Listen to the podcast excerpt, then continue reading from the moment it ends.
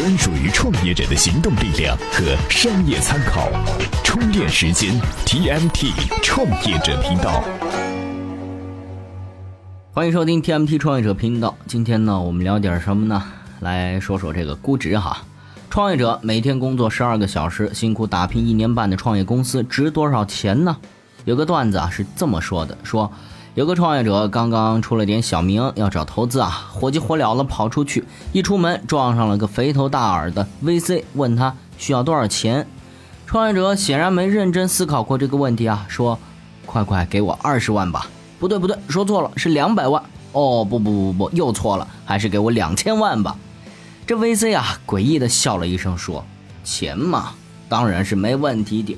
不过你得告诉我，出这笔钱能买你公司多少股份？你的公司到底值多少钱？”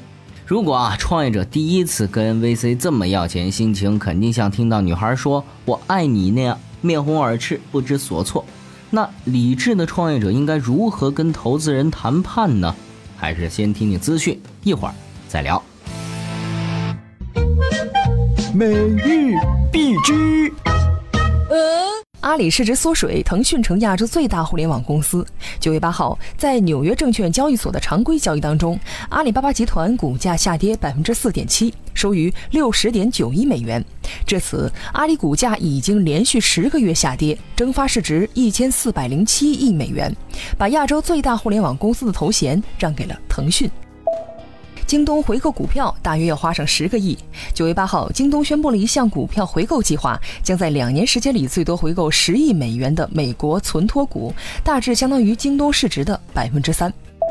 Uber 说：“我们的目标是一百个城市，不是五十个。”九月八号，Uber 首席执行官透露，Uber 计划一年时间内为一百个以上中国城市铺设打车服务网络，是三个月前定下的目标的两倍。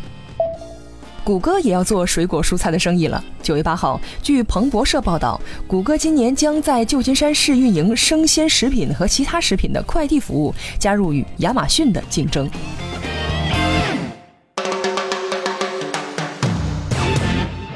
欢迎回来，今天呢，我们聊的是估一下你的公司值多少钱。如果是位成熟的创业者哈，面对 VC 之前，一般会精确的算好未来六到十二个月内必不可少的资金。不多一分，也不少一分，然后这样对他说：“如果你能给足我六到十二个月的运营资金，我可以给你三分之一的公司股份，这是我的底线。”哎，这么说啊，就显得专业、不卑不亢了。强调一句哈，最后的估值，也就是成交价格，一定是买方、投资方来确认的。创业者喊得再高，声音再大也没用。创业者呢，要设法搞定第一个机构投资人。注意哈，是专业投资人，是 VC，不是七大婶八大舅。因为专业投资人通常不会莫名其妙的叫价砍价，他们会根据分析和判断来对公司进行估值。这些分析包括啊，但并不限于公司目前和未来的盈利能力如何，有没有类似的公司被 VC 投资了，下一轮投资进来时，现在投入的资本可以有几倍的收益。哎，当有了第一次的机构认价，哈，做到和第一个 VC 保证的业绩计划和里程碑，创业公司再融资时的估值就容易很多了。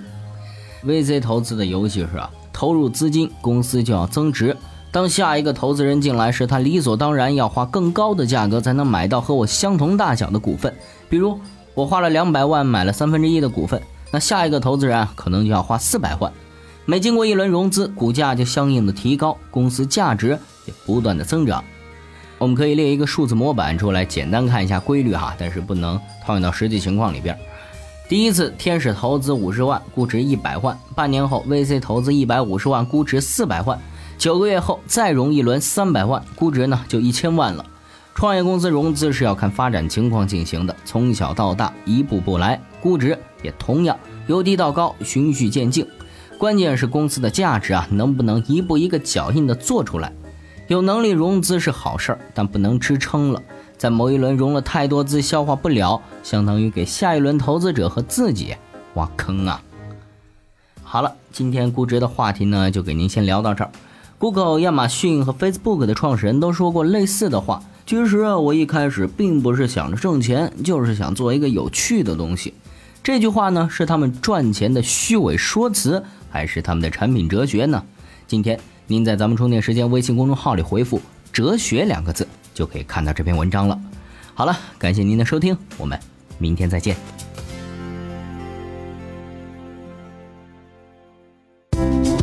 怎么样关注我们的微信公众号呢？您在微信内搜索“充电时间”就可以找到加 V 的我们了。关注后赶紧开始每日签到，积分可以兑换礼品哦。随时随地，随心所欲，你的随身商学院。这里是充电时间。